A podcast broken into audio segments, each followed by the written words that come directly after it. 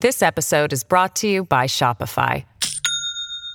Do you have a point of sale system you can trust, or is it a real POS? You need Shopify for retail. From accepting payments to managing inventory, Shopify POS has everything you need to sell in person. Go to shopify.com/system all lowercase to take your retail business to the next level today. That's shopify.com/system. Hello, everybody. This is Marshall Poe. I'm the editor of the New Books Network. NBN listeners like to read books and buy them. So we thought we'd tell you that right now, our friends at Princeton University Press are having a remarkable site wide sale. You can get 50% off books, including ebooks and audiobooks, with the code 50, F I F T Y, at checkout until May 31. You can save some real money on Princeton University Press books. I encourage you to go there and check it out.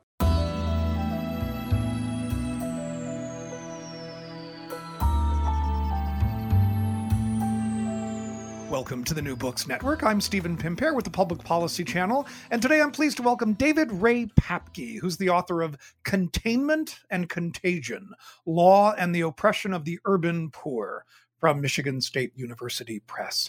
David, welcome. Thank you for joining us. My pleasure.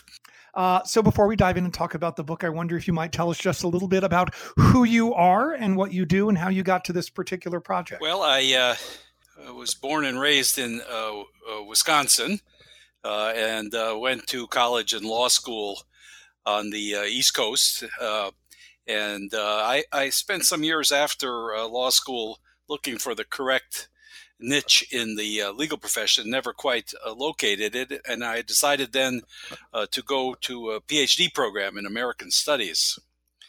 Uh, I remember my father uh, saying that was a wacky uh, idea because it wouldn't make me any more money. Uh, but I did it anyway, and I uh, ended up really with a specialty in uh, law's role in American culture. That's where I do most of my work. this particular topic, I, have always been interested in inequality in American life, especially given the promise of uh, the country to empower and uh, everybody and treat everybody equally.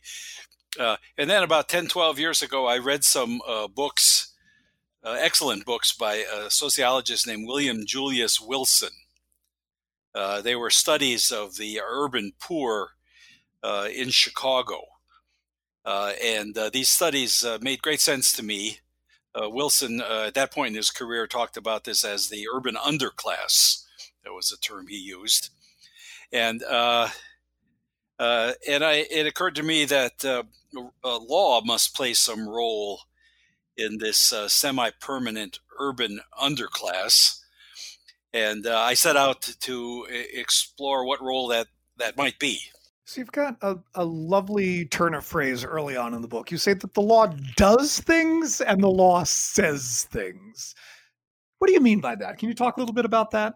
Well, uh, law uh, puts uh, uh, uh people in certain uh, situations and forces them uh, to do certain things. people usually talk about that as the so- social control function of the law.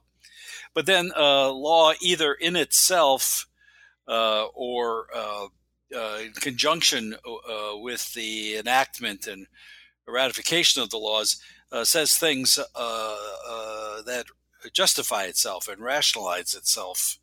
Uh, expre- the law expresses itself as well as just uh, uh, doing things to people. And uh, and in, in the case of my book, uh, the title uh, "Containment and Condemnation" refer to those two things. it's my argument that the law, to some extent, contains the urban poor uh, into undesirable places, and at the same time, it condemns them uh, for being in that situation.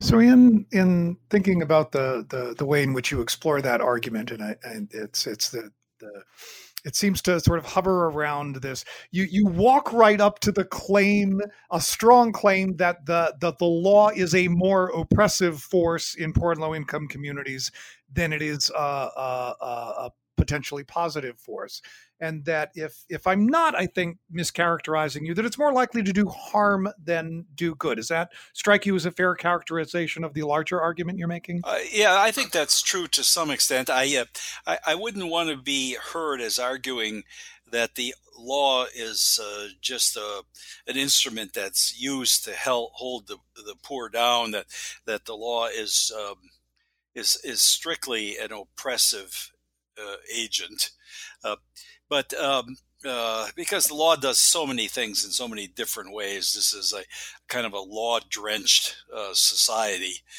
Uh, so I wouldn't want to say it was just that, but I would say that. Um, uh, it is often the case uh, that a law will uh, not alleviate the problems of the urban poor, but rather uh, create, extend, and perpetuate them. So just let's talk about that a little bit. You you you play out the, the ways in which you see law functioning in these in these places and among these peoples uh, in the criminal justice system, through in housing, in in family relations in a number of different ways, in sort of looking at the household economy, and then finally in looking at health. So, why don't we talk about each of those a little bit if we can? Let's start with the criminal justice system. What are the ways in which it plays out as an oppressive force? Well, you know, it's it's pretty clear from everybody who's ever looked at this that the poor are are more likely to be uh, arrested, convicted, and imprisoned uh, than are other sectors of the society.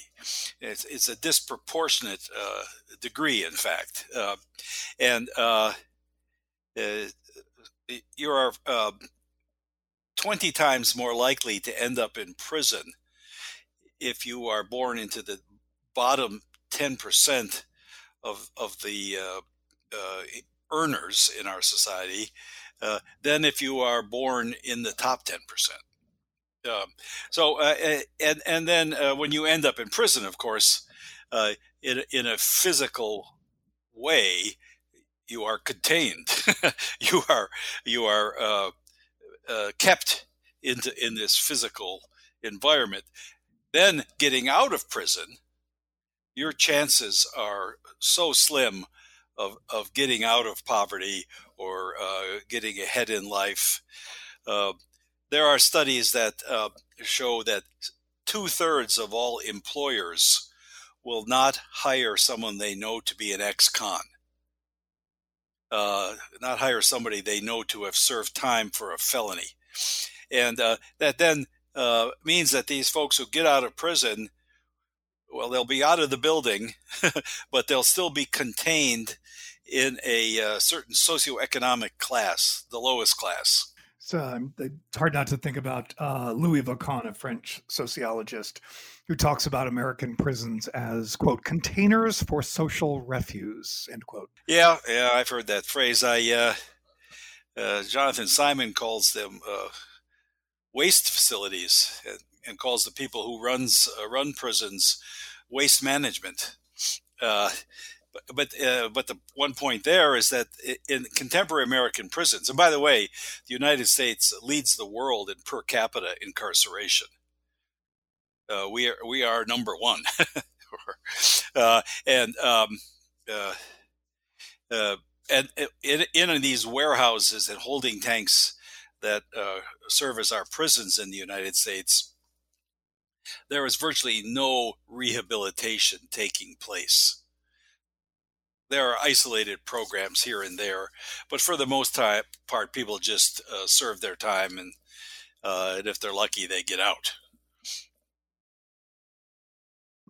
So that's one way in which we can see the law, the state, uh, serving to to to uh, have have negative impacts on disproportionately low income populations, and because it's the United States, and because we've got overlap between race and class, it tends to be low income populations of color disproportionately too. Um, talk a little bit about housing. What do we know about the way in which the law plays out in how we uh, uh, uh shelter ourselves? Well, there are different uh, aspects to it. Uh, one is what is known as exclusionary zoning. Uh, suburbs, uh, all, well, cities, suburbs, towns have zoning laws. They're local ordinances. and they, uh, in, in essence, say what kind of housing can be look, located in which, which places, and uh, uh, and in the case of many suburbs, especially newer suburbs, the zoning laws make no room for um, inexpensive multiple family rental properties. Uh, uh, and the people then who would live in those uh, kinds of properties are in effect excluded from living in the suburbs. Uh, that forces them, uh, for the most part, to uh, continue living in impoverished inner city neighborhoods where there is inexpensive rental housing available. Although inexpensive, though sometimes more expensive over the long term, right? If you think about being concentrated in disproportionately older housing stock, upkeep can be more complicated and more expensive. Uh, certainly, health conditions can be more prominent, which can affect household economy and so on. Right, and and you have to remember too that uh, the per- people I'm talking about, the urban poor, uh, uh they're not homeowners; uh, they're renters, and some some might live in public housing, only about one quarter of the people who are eligible for public housing live in public housing. Uh, most of the urban poor live in uh, rental housing, and uh, and it's the landlords then who, uh, using a kind of a cost benefit analysis, don't keep up the properties any more than they are uh, required to. Well, and that uh, is another example, though, of how the urban poor, due to law and other factors, are in effect in effect contained in a certain neighborhood, in a certain kind of housing, uh, and in a certain socioeconomic class. Uh, law is an is a handmaiden, if you will, uh, for this process. This episode is brought to you by Shopify. Do you have a point of sale system you can trust, or is it a real POS? you need Shopify for retail. From accepting payments to managing inventory, Shopify POS has everything you need to sell in person. Go to shopify.com/system all lowercase to take your retail business to the next level today. That's shopify.com/system. Right. And of course, this way of thinking segregation is not the self-sorting of people but is in fact a product of uh, arguably an intentional product of of policy and law itself. Yeah, there's there's a literature out there about how mobile Americans are and how there there's a book titled The Big Sort and how we sort of sort out uh, where we live and how we like to live and so forth. But we shouldn't forget that uh, some people don't have these options. if you're a low income person, you pretty much need uh, rental housing and uh, you like to have inexpensive rental housing. Well, that doesn't exist everywhere. Um, right uh, people are uh, kept out of the uh, suburbs. When you exclude someone from the suburbs, you uh, require them to continue living for the most part in the inner city. They don't have a choice, and um, uh, and uh, I think the suburbs don't have a, a well-shaped conspiratorial vision of this all, but they would like to keep the poor, and they'd like to keep uh, welfare recipients. They'd like to keep uh, uh, people they think of representatives of the city out of their suburban environments. Uh, and, uh, and, of course includes people of color often with it includes yeah I, I mean uh, people of I, am talking more about socioeconomic class but it is nevertheless the case that African Americans in particular are disproportionately overrepresented among the poor and, and that does open the door uh, for, um, uh, well, I guess for lack of a better phrase, racist exclusionary zoning. Uh, you can't do that uh, by law, though. Uh, uh, you can't zone with reference to race. You can zone with reference to uh, the type of housing, uh, the size of the lot, how many bedrooms there are in a place, so forth. Uh, you can do that. It's sort of socioeconomic uh, exclusionary zoning. You couldn't go so far as to have it, uh, an ordinance uh, saying uh, no African Americans were li- uh, allowed to live in the suburb. Um, so, talk a little bit about how law plays out uh, within the family. within the family. Well, I um, uh, I think the law uh, is attempting to channel the poor toward certain things. They would like the poor to get married. There's a federal program, the Healthy Marriage Initiative, uh, with uh, millions of dollars behind it, which is designed to basically get the poor to marry. uh, the poor have, uh, the majority of poor people don't get married as adults. Um, they uh, have moved past that. Um, uh, but the dominant lawmakers would prefer it if the poor uh, married. They would be channeled, so to speak, by the law into marriage. Uh, and there's federal programs to support that. They also would like the poor to pay child support. Uh, they would also like the poor uh, to, uh, if there is something uh, pressing in their lives, place their children for adoption. Uh, with the hope being uh, that those children would be adopted, as they almost always are, by middle and upper class people. Uh, so, uh, and, uh, and, and along with these programs, the, these programs with regard to the family, there is a pervasive denigration of, of the poor, welfare queens, deadbeat dads, unworthy parents, and so forth. That's that's the condemnation that comes along with the uh, containment. You're listening to the New Books Network, and we are speaking with David Ray Papke, who is talking about his new book, Containment and Contagion Law and the Oppression of the Urban Poor, uh, for Michigan University Press. Uh, so, David, there are two other sort of institutional locations you talk about where the law, uh, uh where the oppressive nature of the law can be seen to play out in poor and low income, uh, among poor and low income people. Uh, talk about what you see as, as going on in terms of economics and household economics. Well, you know the uh, uh, the poor pay more for consumer goods uh, than do the middle and upper classes.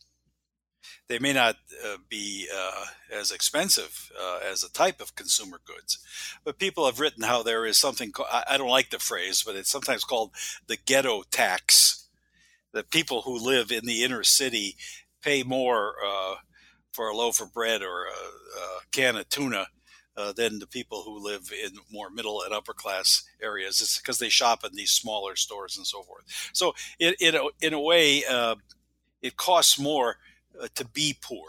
There's a price differential that falls heaviest on the poor.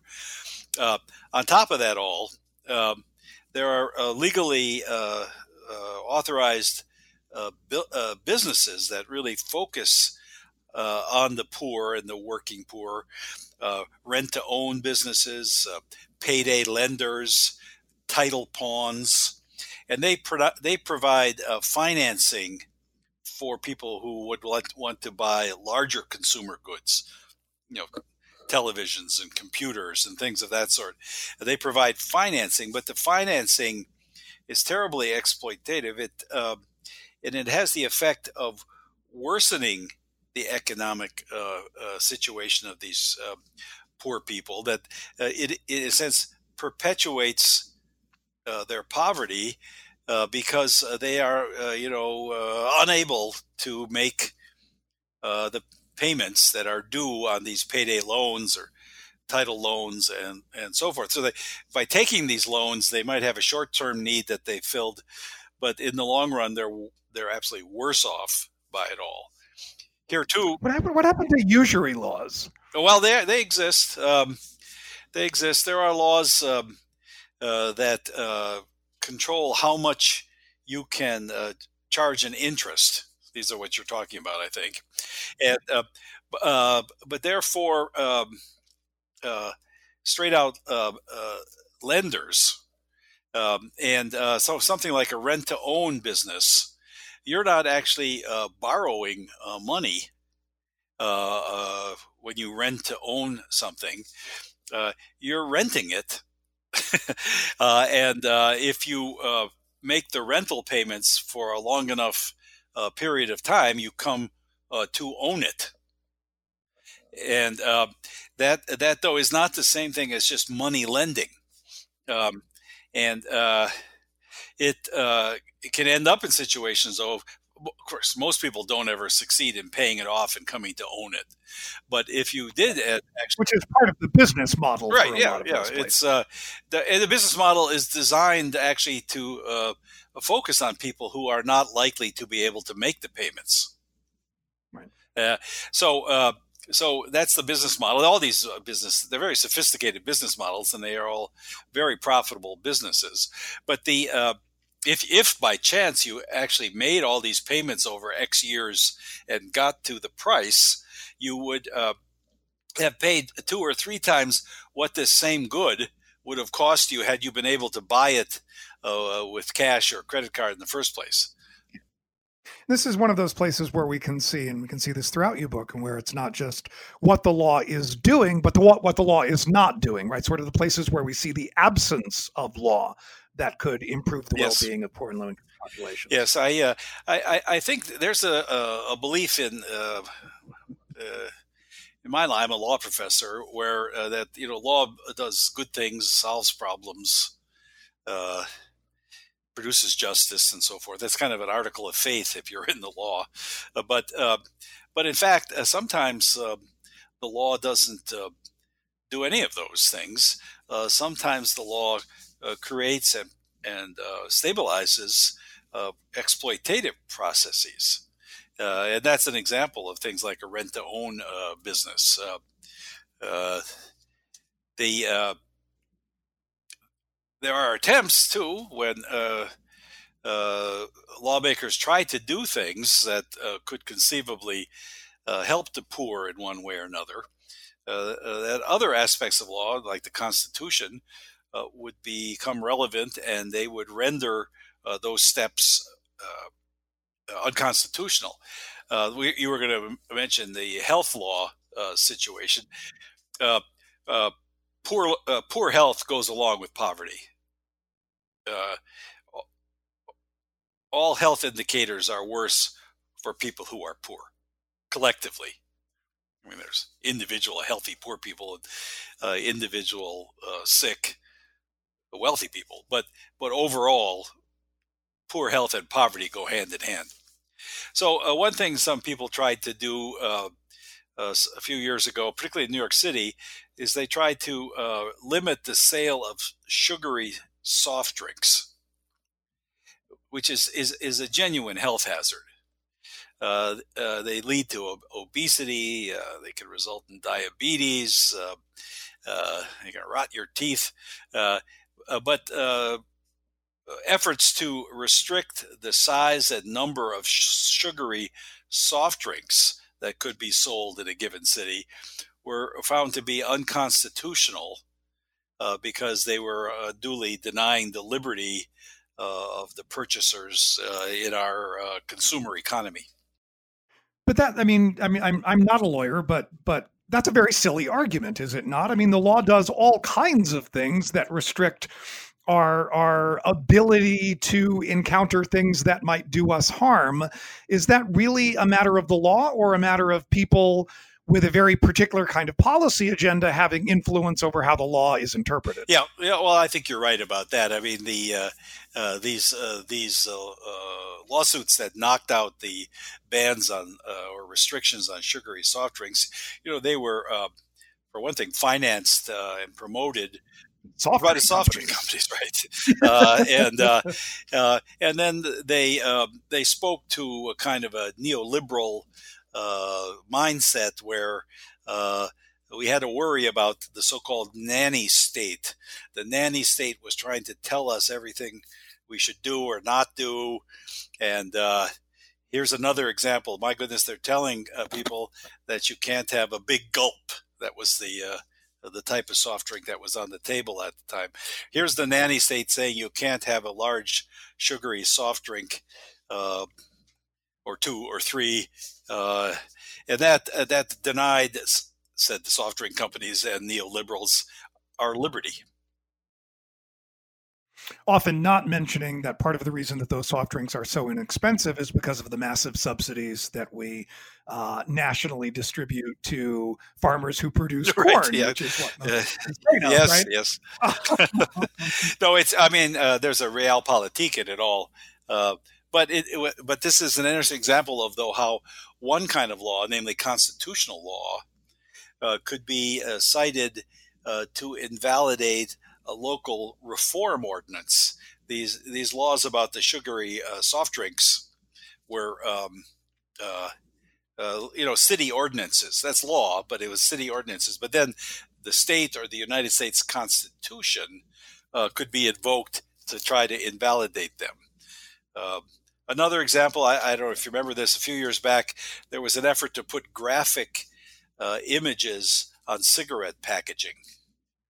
Uh, uh, smoking, uh, by the way, has become increasingly a habit, an addiction of the poor we're down to 10, 10 to 12 percent uh, uh, of, of Americans smoking.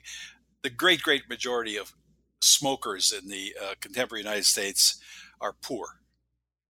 You'd think that you know smoking would be concentrated among people with money who had ex- extra income to spend on it, but no, it's just the opposite.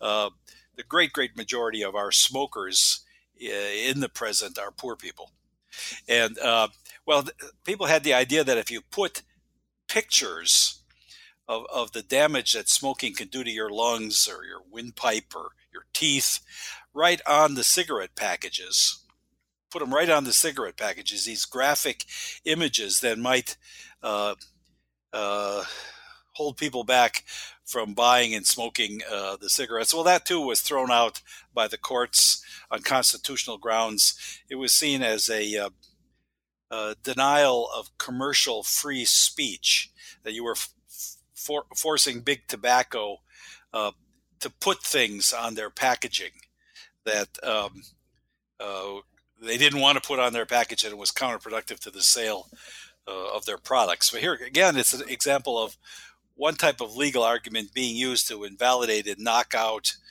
uh, certain specific uh, local ordinances that were designed in some way or another to aid the poor. We've been speaking with David Ray Papke, who's the author of Containment and Contagion Law and the Oppression of the Urban Poor from Michigan State University Press. Uh, so, David, this is a little bit outside the purview of the book, but I'm going to ask you the question anyway. What should we do about it? Sort of as a lawyer or as a law professor, sort of what do, what do you think are, are, are the remedies for this sort of multi layered? series of systems of oppression and the the sort of the public rhetoric that that reinforces them. What do we do about that? Well, I uh, uh, your your description of the system is correct. It's a multifaceted uh, variety of uh, uh, oppression. Uh, uh, it uh, it isn't this kind of oppression that you would find, say, where where there was a dictator or a military ruler or something like that, but it it, it, it the oppression of the working poor in the United States, the holding down of the working poor, uh, has, has, many factors influencing it. Uh, law is important in molding and directing this oppression, but it isn't the only uh, one and only factor. I, I, think the only way out of a, an oppressive regime, though, is is uh, is not law reform. I, I, don't think you get out of this with law reform. You need uh, uh much more fundamental socioeconomic uh, empowerment. Uh, you need to give people more assets so they can operate outside the context of poverty. And I mean, maybe there's a law or something of that sort of uh, mandatory minimum wage or uh, or uh, uh, something that doesn't sound like uh, wealth redistribution. But I think that, I, that the solution isn't. I don't think the solution is in the law. I think the solution is through a more fundamental variety of socioeconomic uh, empowerment. David Ray Papke, thank you for joining us today. Well, it's been my pleasure.